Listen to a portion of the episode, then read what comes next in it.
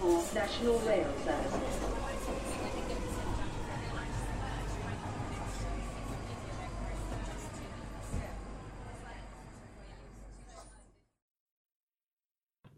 Bine te-am regăsit în stația Londra. Eu sunt Manuel Cheța de la manuelcheța.ro și tu asculti podcastul Un Român în Londra.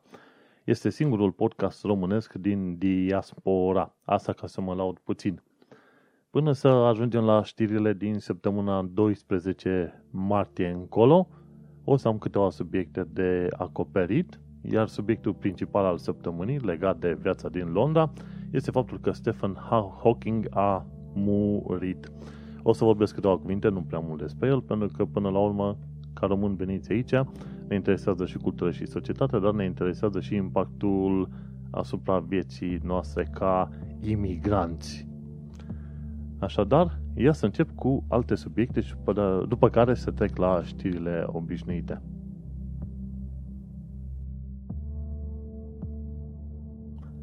Am vaga impresie că termenul de imigrant sau refugiat a prins atât de urâte conotații încât este nevoie ca cineva la un moment dat să intervină și să zică, băi, ușor, hai să ne uităm, noi suntem, de exemplu, din punct de vedere tehnic, imigranți. Noi am venit, noi am imigrat în o anumită țară. Bineînțeles, termenul clasic de imigrant înseamnă om care s-a mutat în altă țară cu ideea sau cu gândul de a rămâne în țara respectivă, de a se asimila culturii și de a-și face, să zicem, viața acolo pentru ever and ever.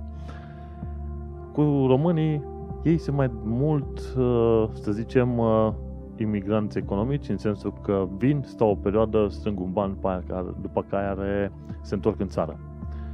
Termenul mai apropiat pentru asemenea situație ar fi de expat, numai că expatul, de exemplu, se duce într-o altă țară pentru că vrea el, nu pentru că este constrâns de anumite condiții din țara lui.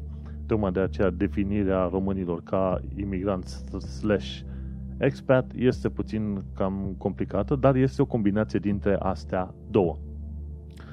Sunt destule cazuri, cum este și cazul meu și a perechii mele. Noi puteam sta foarte bine în România și aveam o viață chiar liniștită în România, însă am vrut să vedem cum sunt societățile din vest și până la urma urmei, cu toate minusurile, plusurile, toate amestecăturile din Londra, ajungi la concluzia generală că ai mai multe plusuri în sănătate decât în țară. Asta nu înseamnă că la un moment dat nu te vei întoarce, însă românii sunt încadrați în mai multe categorii. Unii vor fi imigranți în toată regulă, alții vor fi doar expați, alții vor fi imigranți economici. Nu există o categorie clară în care se incluzi toți românii.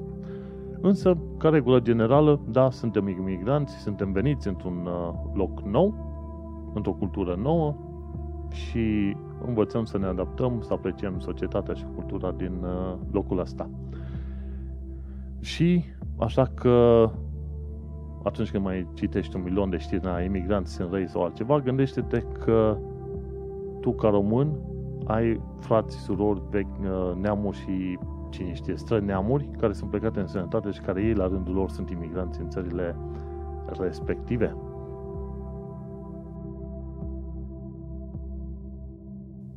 Haideți să discut și despre un alt subiect. De exemplu, astăzi am primit un plic de la ăștia de la centrepoint.org.uk, sponsor a room. Sunt un ONG la care trimit cât vreo 12 lire lunar, o nimica toată, vreo 2-3 mese de ale mele când ies la prânz undeva să ronțăi ceva fish and chips sau treburi de genul ăsta. Ei bine, 12 lire și ei la un moment dat, odată la 3 luni de zile, trimit niște sumaruri și niște poze și niște informații legate de homeless. Centrepoint.org.uk se ocupă de oamenii străzi.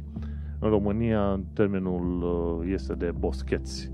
Bine, termen peiorativ. Termenul obișnuit este oameni ai străzi.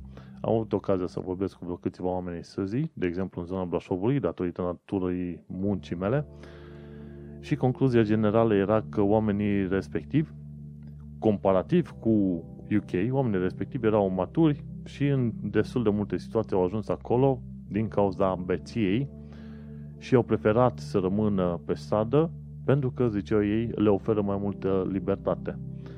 Sincer, n-am apucat să înțeleg niciodată de ce, chiar și în timpul iernii, ei preferau toți să stea pe stradă, eventual să cerșească un ban de aici de acolo, să mai aibă de băutură și așa să mai supraviețuiască încă o zi, două pe stradă în frig, când exista un adăpost undeva în zona Uzina 2. În fine, în UK, oamenii străzii sunt de mai multe categorii, nu atât de uniformă situația cum a fost la Brașov, de exemplu. Și din sumarul trimis de ăștia de la centrepoint.org.uk ziceau așa, ci că numărul oamenilor străzii s-a mărit cu 30% din 2010 încoace. Primul motiv pentru care ajung oameni pe stradă, deosebi tineri, sunt probleme în familie. După aia, 40% din cei tineri care ajung la Centrepoint n-au niciun fel de calificare. După aia, 68% din cei tineri care ajung acolo spuneau că în viața lor n-au simțit că cineva are grijă de ei. Și aici, în pliantul trimis de cei de la Centrepoint, spun că cei de la, oamenii străzii trec printr-o serie de probleme, în special chestii emoționale. Și ei acolo sunt ajutați la Centrepoint să-și recapete sănătatea mentală sau psihologică, să învețe să lucre cu bani, să câștige o calificare, să se îngrijească de propria persoană, fizic și altfel. Le oferă un loc unde să locuiască, să se învețe să lucreze împreună cu alții. Centrepoint.org.uk, dacă te bate și pe tine gândul să trimiți niște lire către oamenii străzi în UK. Într-un mod întâmplător am o carte pe care toți cei care aplică pentru cetățenia din UK trebuie să o citească. Trebuie să mai găsesc numele în fine. Și acolo spune că unul dintre principiile acceptate sau după care trebuie să se ghideze un cetățean britanic este ajutorul în comunitatea în care ești. Interesant, aș vrea să văd cum e cu planurile de aplicare a cetățeniei în România. Probabil că și în România același principiu se aplică, cel puțin pe hârtie. Bun, destul despre Centrepoint. Mai sunt lucruri despre care aș vrea să vorbesc. De exemplu, cei de la Ambasada Marii Britanii de la București au trimis un e-mail în care ne mulțumește celor care am fost la Romanians in the UK, Post-Brexit Challenges, Opportunities and Next Steps. A fost o conferință la Institutul Cultural Român din Londra și am primit un e-mail, un follow-up, în care ni se prezintă pagina de web dedicată cetățenilor europeni din Marea Britanie. Pagina respectivă este EU Citizen Rights.campaign.gov.uk și acolo îți dau un sumar extrem de bun legat de situația românilor sau oricărui cetățean UE din Marea Britanie. Practic, până prin 2021 situațiile nu se schimbă. În 2019, la anul, este ieșirea efectivă a UK din UE, dar există 2 ani de tranziție în care, la fel, nu ți se cere să faci nimic. Pe la finalul lui 2018 se va deschide un portal online unde poți să aplici pentru rezidență temporară. Cei care au avut reședința în UK pe un timp mai mic de 5 ani de zile până în 2019, adică până la anul, cum e situația mea, trebuie să aplice inițial pentru o rezidență temporară, permis de ședere temporară, până când se împlinesc cei 5 ani. După cei 5 ani de zile, aplici pentru un permis de ședere permanentă. Și după ce ai primit permisul ăla de ședere permanentă, mi se pare că mai trebuie să aștepți un an de zile ca să poți aplica pentru cetățenia în UK. Bun, și acum aici ce ziceau? Până să se deschidă portalul ăla la finalul lui 2018, spuneau că procesul de aplicare va fi foarte simplu, va fi online și va avea 3 principii principale. identitate, rezidență în UK și dacă ai avut dosare penale. Și ca cetățean UE va trebui să demonstrezi identitatea ta cu un pașaport sau cu un buletin plus o fotografie recentă de a ta. Și trebuie să declari dacă ai avut vreo condamnare penală aici în UK. Și practic asta este totul. Nu va trebui să demonstrezi, de exemplu, de câte ori ai intrat sau ai ieșit din UK și nici nu trebuie să demonstrezi că ai Comprehensive Sickness Insurance. Practic este vorba de asigurare privată de sănătate și nici nu trebuie să dai amprentele. Practic atunci când se face procesul de aplicare, dai NINO și pe baza NINO guvernul UK, cei de la Home Office, de la Ministerul de Interne vor ști că tu în ultimii X ani de zile tu ai petrecut, să zicem, 90% din timp în UK pentru că tu ai lucrat în UK și ai plătit taxe fiind deja în UK. După care va trebui să trimiți cumva poză cu tine și cu pașaportul tău și procesul va fi finalizat în probabil câteva zile. Bun, și cam aia e toată situațiunea. Vrei să citești nițel mai mult? Este EU Citizen Rights, eucitizenrights.campaign.gov.uk. Va fi și în show notes pentru podcastul acesta, care episod este numărul 44 deja. Și acum mergem mai departe. Aflu de la East European Cultural Center. Este un fel de grup de acțiune, ca să zicem așa, nu este chiar ONG, un grup de acțiune făcut de o cunoștință, că practic între timp am devenit cunoștințe, de către Sorin Ciociu, și anunță faptul că au un eveniment undeva pe 5 mai legat de povestea celui mai cunoscut cafeciu din București. Aștept niște detalii, să vedem când mai sunt afișate. Eu o să pun link-ul către East European Cultural Center în show notes. Pe 5 mai, povestea celui mai cunoscut cafeciu din București. Și mai avem o altă chestie, Oxford for Romania Summer School. Se caută liceeni care să meargă la Oxford. Și aici ce zice? Căutăm a treia generație de liceeni pe care îi vom aduce la Oxford între 25 august și 2 septembrie 2018 pentru o școală de vară multidisciplinară și transformatoare.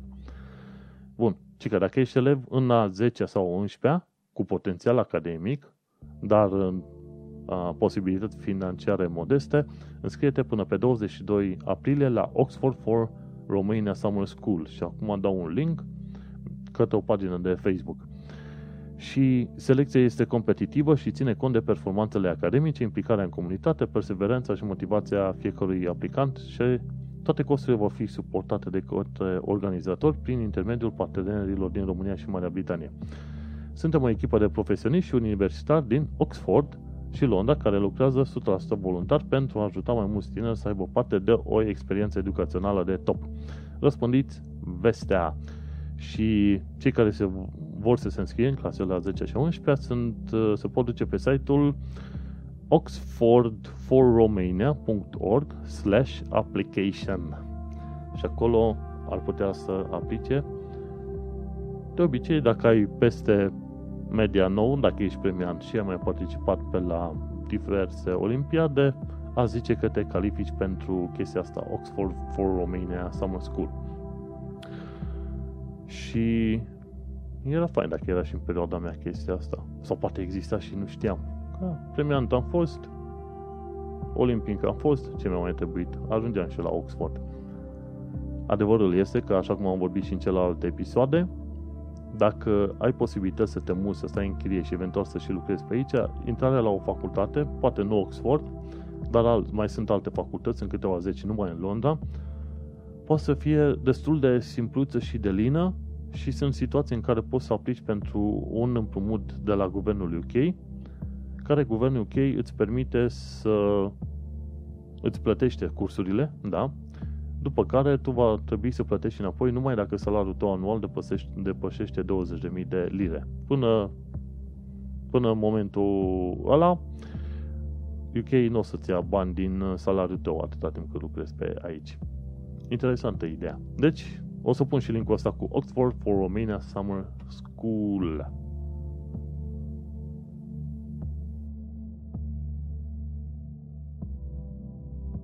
Și până una alta, până să ajung la partea de știri, vreau să vorbesc despre două lucruri, unul fiind paradoxurile astea din UK foarte interesante și al doilea lucru ar fi de ce ajuți într-o anumită comunitate, care ar fi scopul tău. În primul rând, chestia asta cu paradoxurile. Am vorbit la un moment dat cu un paradox, a cincea țară din lume ca bogăție are în Londra vreo 800.000 de oameni care n-au 3 mese pe zi și 100.000 de oameni care au doar o masă pe zi. Practic, aceia sunt săraci. 100.000 de oameni în Londra, da? Ca să nu facem confuzie. Și cum poți să ajungi în situații în care, într-adevăr, îți faci probleme cu mâncarea de zi cu zi într-un oraș ca Londra și într-o zonă ca UK, nu reușesc să-mi dau seama, este un paradox. Și al doilea paradox este al oamenilor străzii și smulți. Gândește-te, te duci încolo spre Trafalgar Square, mergi spre Oxford Circus Station sau te duci chiar și în partea aia, pe la London Bridge Station, în tot fel de zone, să zicem în zona 1 dacă te duci găsești sigur. Sau prin zona Canary Wharf găsești cât 1, 2, poate chiar mai mulți oameni ai străzii care stau la un colț și cu o cutiuță pregătiți acolo să le dai niște bani. Și este curios. Și uite cum am văzut, puțin mi s-a răspuns legat de oamenii străzii când am primit prezentarea asta de la Centrepoint, în care am văzut că, într-adevăr, o serie de probleme din familii îi fac pe copii să fugă de acasă și preferă să stea pe stradă. Cifrele exacte nu le știu, însă mi se pare că am văzut puțin cam prea mulți oameni străzii pentru un oraș ca Londra și mă miră treaba asta. Te-ai fi putut duce în orașe ca Germania, Elveția sau Austria și sunt șanse să nu găsești atât de mulți oameni străzii pe cum găsești în Londra. Și mi se pare, bineînțeles, un paradox. Într-o țară în care teoretic poți să ai o bunăstare chiar bună, cu ghilmele de rigoare, poți să-ți fie bine, totuși ai situații în care în plan al societății ajungi să ai o serie de oameni săraci și o serie de oameni ai străzii. E un paradox și o să mai ajungem și dincolo la un alt paradox, cel al integrării.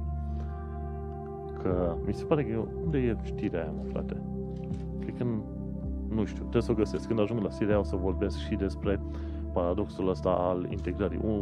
UK, una dintre cele mai deschise țări, abia dacă își dă seama ce fel de planuri de integrare trebuie să aplice, deși există o mulțime de facilități pentru străinii care vin în UK, inclusiv faptul că nu ți se cere să știi limba engleză în relațiile cu statul. Ți se oferă un interpretator, un translator, un traducător pentru tine, ceea ce e ciudat și, nu știu, paradox.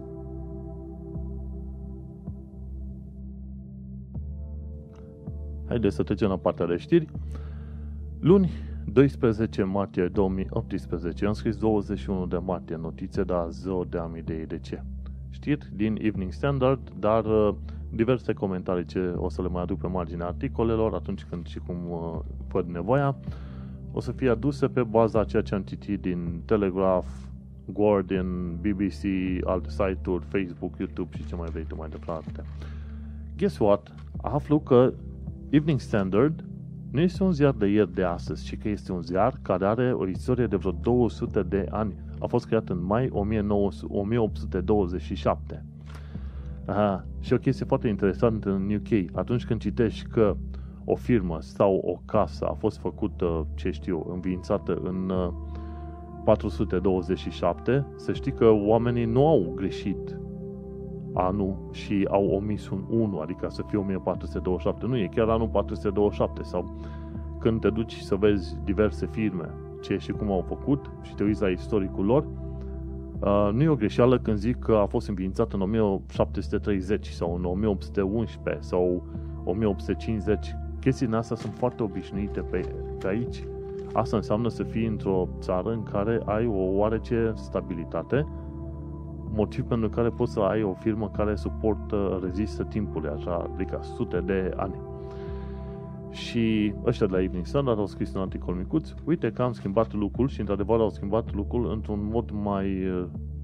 Acum Evening Standard mi se pare mai atractiv ca ziar și schimbarea asta cred că este binevenită. Îți dai seama, 200 de ani de zile are Evening Standard, ziarul în sine.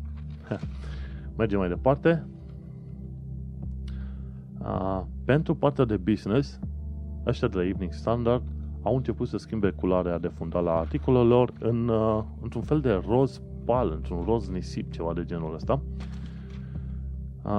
De la prietena mea am aflat că există, cred că vreo 7 sau 20 de tipuri diferite de roz, pe când eu știam că există numai roșu sau roz și poate vișiniu.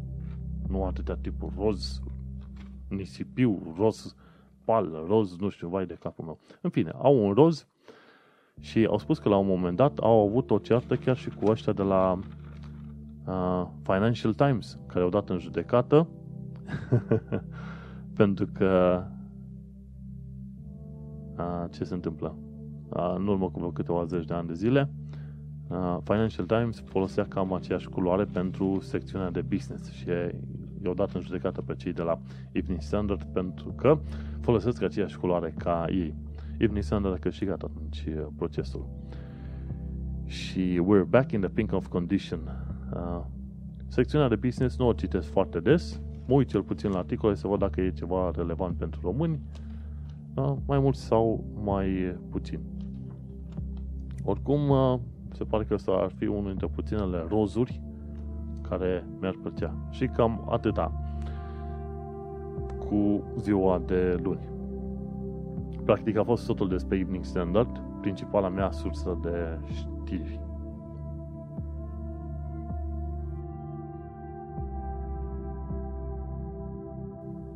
Și este interesant modelul de business al celor de la Evening Standard, pentru că tu nu plătești pentru ziarul ăsta.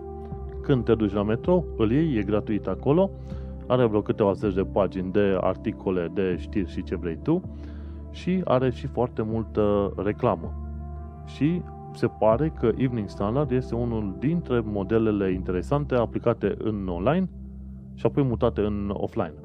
În principiu, în online, un website câștigă bani nu pentru că ți-e cere bani ca să citești articole, deși sunt și asemenea modele, cum ar fi New York Times, Financial Times, Telegraph face treaba asta, Guardian numai ți arată un mesaj și spune dacă n-ai vrea cumva să plătești, să donezi, pardon.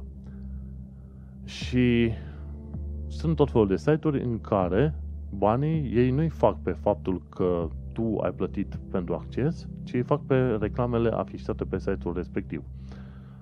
Și acele site-uri, dacă au milioane de cititori zilnic, atunci îți scot niște bani frumușei din reclamele respective. Și la fel se întâmplă cu Evening Standard. Au un tiraj enorm și sunt situații în care abia dacă, după câteva ore spre seara târziu, abia dacă mai vezi un ziar pe standuri pe undeva.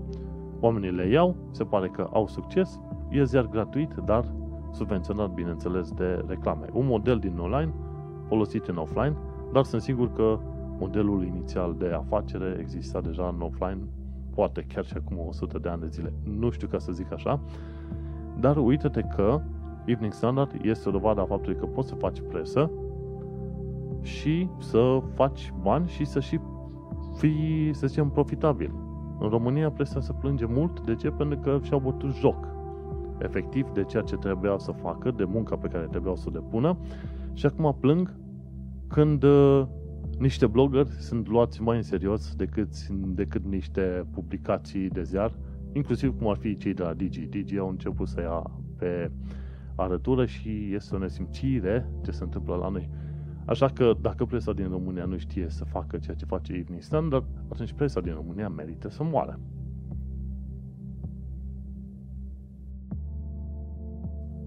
Mergem mai departe. Pe marți, 13 martie, ce aflăm?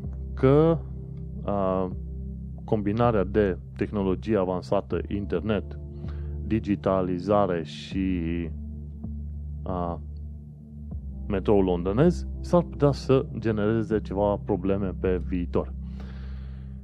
Specialistul în securitate, Amir Levintal, a spus că tehnologia, o combinare de tehnologie veche cu nouă are niște riscuri specifice, mai ales când este vorba de metroul londonez și cu gradul înalt de digitalizare. Să nu uităm că, de exemplu, DLR, Docklands Light Railway, are, trenuri automate. Într-adevăr, este un controlor care apasă pe butoane, dar nu manevrează, să zicem, viteza, ca să zicem așa. Introduce cheia, învârte la dreapta, trenul a pornit. Și Amir Levintal spune că el a fost invitat la summitul de securitate, securitate cibernetic al căilor ferate. Bun, și a spus că atunci când controlul se mută de la analog la digital, vor apărea probleme foarte mari, mai ales când este vorba de hacker. Și adevărul e că e cunoscut deja cazul în care întreaga structură energetică sau electrică a Ucrainei a fost sub asaltul hackerilor ruși. Se consideră că a fost un atac militar și cei din UK sunt speriați pe chestia asta și au zis, dacă și metroul îl mutăm să fie digitalizat din cap până în coadă, ce se întâmplă și trebuie să avem grijă în domeniul ăsta. Și e bine că cei de la metroul londonez iau treaba asta în serios și sper că vor găsi niște metode prin care să ne mențină în siguranță și în viață. Gândește-te că zilnic 7, 8, 10 milioane de oameni folosesc metroul londonez. O mulțime de oameni.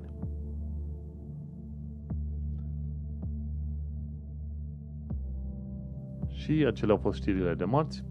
Pe miercuri avem vreo două știri. Una dintre știri este că pe 14 martie 2018 omul de știință Stephen Hawking a murit la vârsta de vreo 76 de ani. S-a născut în 1942, a murit în 2018, anul ăsta, adică săptămâna trecută. La 21 de ani a descoperit că a avut ALS, ceva amiotrofic, nu mai știu ce. Ideea este că, din cauza bolii avute, el a trebuit să stea într-un căruț cu rotile de la vârsta de 21 de ani. Îi dăduseră numai vreo câteva luni de trăit și uite că omul a trăit încă vreo 50 de ani de zile. Nu, asta e. Stând în căruțul ăla, el totuși a avut grijă să lucreze în domeniul care l-a pasionat, adică fizică. A gândit o serie de teorii și ipoteze legate de găurile negre, a fost căsătorit de vreo 2 ori și divorțat tot de atâtea ori și are vreo câțiva copii. Și tot după el a fost numit un proces numit Hawking Radiation, prin care se spune, cel puțin, că găurile negre pierd o parte din radiație. Se pare că există deja un consens și că, într-adevăr, găurile negre pierd radiație. Din ce am înțeles eu, mai în domeniul termic, adică infraroșu, microunde în zona aia. Durează foarte mult ca o asemenea gaură neagră să se evapore, dar ideea generală este că toate găurile, mai devreme sau mai târziu, dacă nu ar mai avea material care să intre în ele, s-ar evapora. Bineînțeles, într-un timp extrem de lung, adică miliarde de miliarde de miliarde de miliarde de miliarde de ani. Oricum, Stephen Hawking a fost un om recunoscut de foarte mulți oameni de știință și de publicul larg, pentru că a participat și în diverse show-uri. El a participat inclusiv în Simpsons, a avut câteva apariții, a avut apariții și în episoade din The Big Bang Theory și așa mai departe. A fost un om apreciat și iubit de foarte mulți oameni, iar ăștia din UK, britanicii, bineînțeles că sunt foarte mândri cu el. Cum se zice în perioada asta, rest in peace, Stephen Hawking, 1942-2018.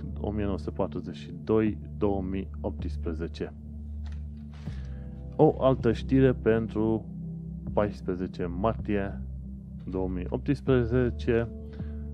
Aflăm că contractele făcute contractele de închiriere pot avea niște clauze din asta ciudată, dacă nu chiar abuzive. La un moment dat, otantii nu puteau oferi suficient de multe garanții pentru chiria pentru care vrea să se înscrie, practic, și a avut o firmă la care era angajată ea, a fost trecută ca garantor. Și într-un mod ciudat, contractul era făcut în așa fel încât, chiar dacă femeia respectivă murea, garantorul, adică firma, era obligat să plătească chiria pe apartamentul respectiv sau pe garsonieră respectivă pentru un timp nelimitat.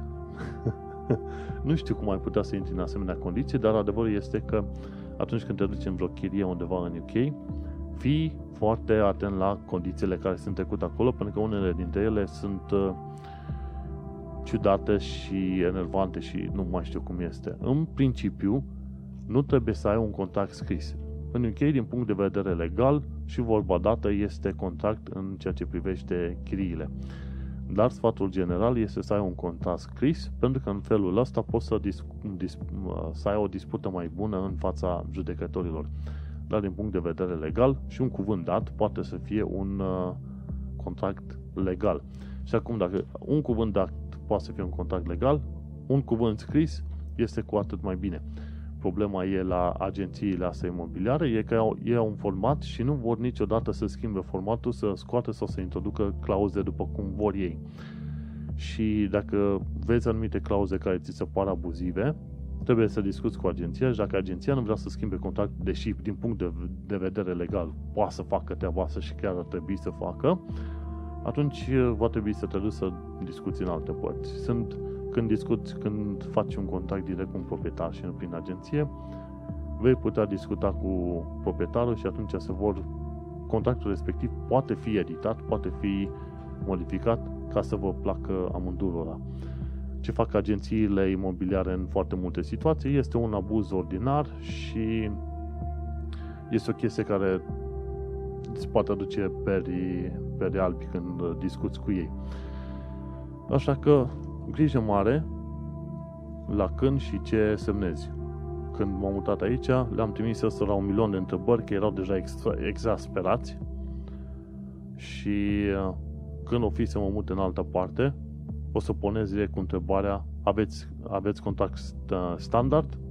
Dacă nu îmi place o condiție, o schimbați. Dacă îmi zice nu, nici măcar nu mai colaborez cu ei și pe aia o să mai vedem, pentru că nu mai vreau să trec prin stresul care am trecut ca să ajung în locul în care sunt acum.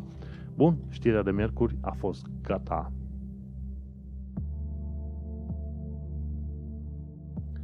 Adică mai departe, pe 15 martie 2018, prima știre pe care am bifat-o, ca să zic așa, este o caricatură făcută de către Adams. Adams și cum îl cheamă? Adams Toon.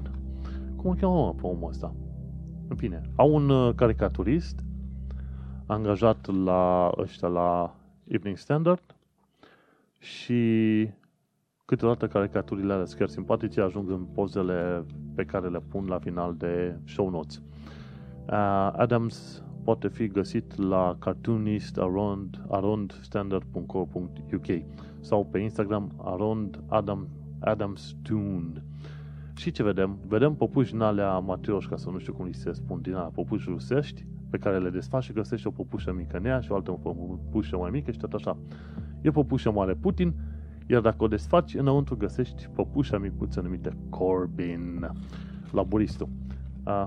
Problema este și situația cumva universal recunoscută este că Corbyn, deși are o serie de idei super mișto care să ajute, să zicem, clasa de jos și oamenii muncitori și așa mai departe, pe de altă parte se prea pare că este un simpatizant al comunismului și motiv pentru care oamenii îl atacă în public cât de des pot pe chestii din astea. Am înțeles că a făcut și închisoare pentru ce a crezut. Bineînțeles, dacă nu vrei să fii comunist și să te dai mare în stânga și în dreapta, nu știu acum cât de multă apreciere vrei să și primești de la oameni.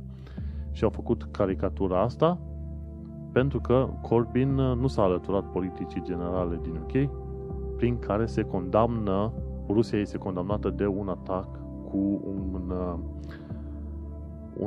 o substanță chimică folosită în război, pe care rușii, teoretic, sau cel puțin așa sunt acuzați, rușii au creat o substanță chimică prin care să ucidă, cu care să ucidă un fost spion rusesc. Și datorită faptului că Rusia a comandat asasinarea fostului spion care nu a primit refugiu în UK, se consideră ca un atac la adresa UK. Practic, un stat își trimite agenți să ucidă oameni pe teritoriul UK. Și atunci, în situația asta, Theresa May și mulți oameni, mai ales în partea conservatorilor, au atacat Rusia pentru indolența asta. Rușii, pe partea cealaltă, ei nici usturoi n-a mâncat, nici gura nu le pute.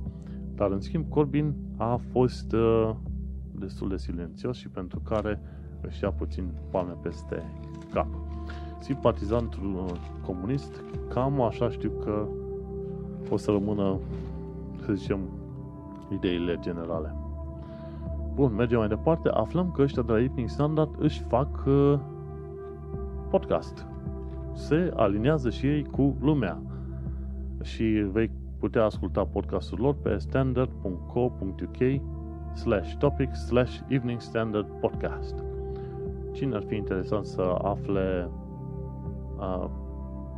chestii legate de viața din Londra în format podcast și în engleză, atunci cel mai probabil o să poți să urmărești Evening Standard Podcast. Sunt sigur că au o echipă de producție mult mai bună decât am eu. Adică eu fac totul. E probabil la oameni.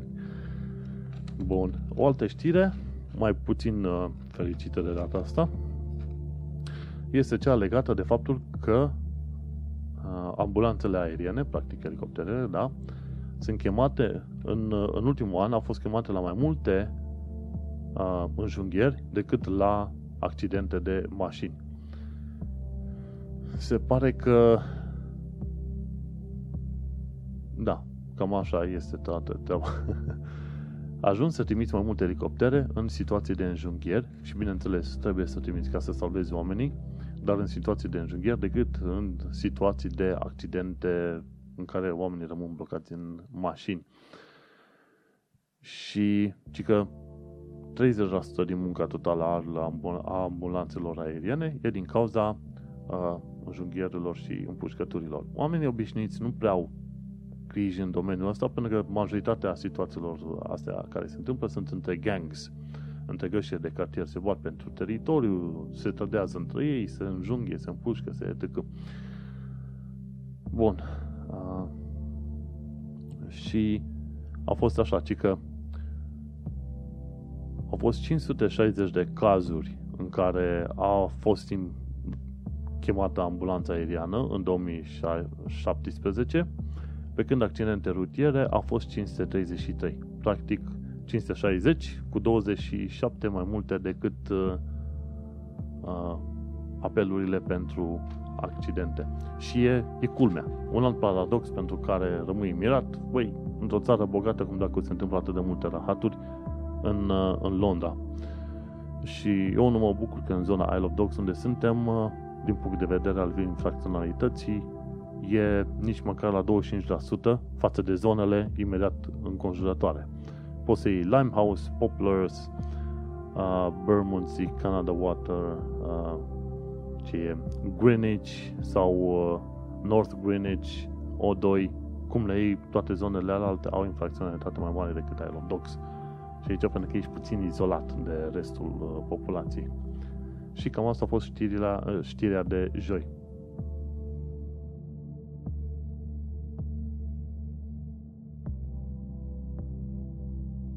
Mergem mai departe la știrile de vineri 16 martie 2018. Pui, și aflăm că pe la finalul lui 2018 linia Elizabeth sau Crossrail va intra în funcțiune în totalitate pentru toată lumea din Londra. Crossrail va avea o parte care merge de la Heathrow și se duce până în zona elaltă la Woolwich Arsenal, practic până la aeroportul la City Airport. După aia va avea o altă parte care merge din nord-vestul Londrei, de undeva din Reading, intră în centrul Londrei, trece pe la Canary Wharf și se duce pe la Stratford și pe aia de acolo se duce și mai departe încă vreo, 7-8 stații. Nu va avea așa de multe stații precum au celelalte linii de metrou. De exemplu, Piccadilly are vreo 30 de stații din centru până în Heathrow. Elizabeth Line va avea numai vreo 10 stații sau ceva de genul ăsta. Va costa puțin mai mult. De exemplu, dacă te duci la Heathrow și mergi la Canary Wharf până la Heathrow, vei plăti vreo 10 lire. Este perfect acceptabil.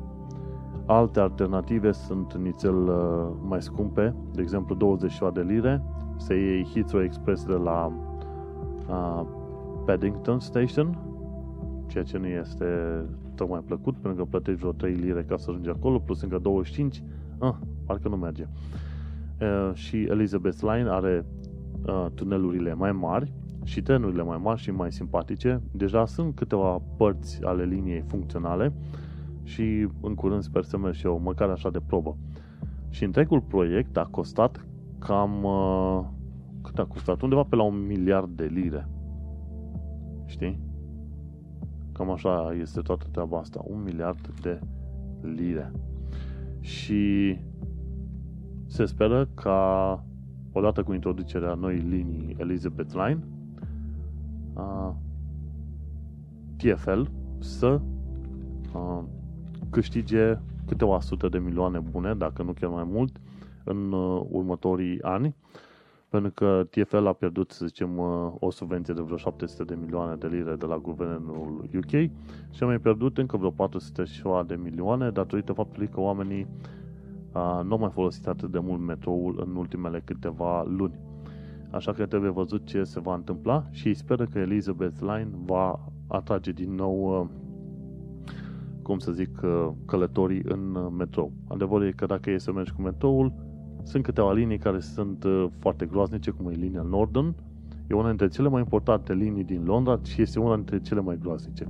La fel, linia Piccadilly, la fel e una dintre cele mai importante, dar este groaznică. Și, de exemplu, dacă vii de la Heathrow, mai bine te duci cu Piccadilly până la Acton Town, te cobori, iei District Line până la Monument, și după aia de la Monument iei DLR ca să ajungi Canary Wharf, ca să zic așa. Și este mult mai calmă viața așa. Bun, și cam asta e Elizabeth Line. Abia aștept să văd și să merg și eu. Și terminăm săptămâna în forță cu Star Trek și Star Trek Beyond în concert.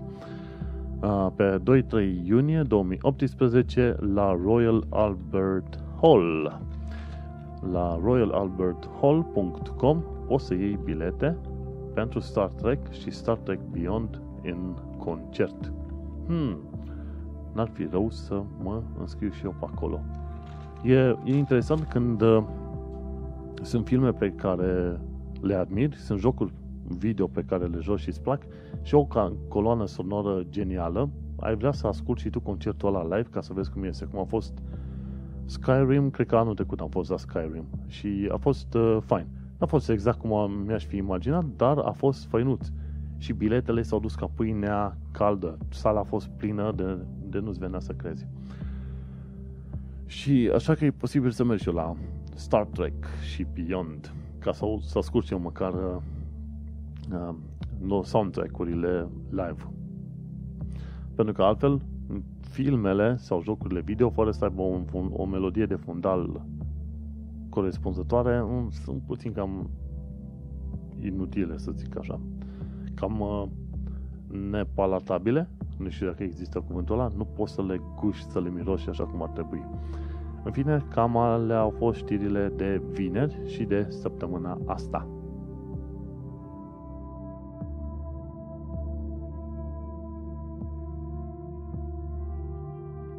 Și așa, în caz că nu știai, podcastul Un Român în Londra este singurul podcast românesc din diaspora. În timp probabil poate vor mai apărea altele. Tu ai ajuns la episodul 44 al podcastului, unde am vorbit despre o sumedenie de lucruri, printre care și faptul că Stephen Hawking a plecat dintre noi. Ca idee, eu sunt Manuel Cheța de la manuelcheța.ro. și tu ai ascultat podcastul Un Român în Londra, sugestii, reclamații și alte chestii pe blogul meu. Ne mai auzim pe săptămâna viitoare. Pa!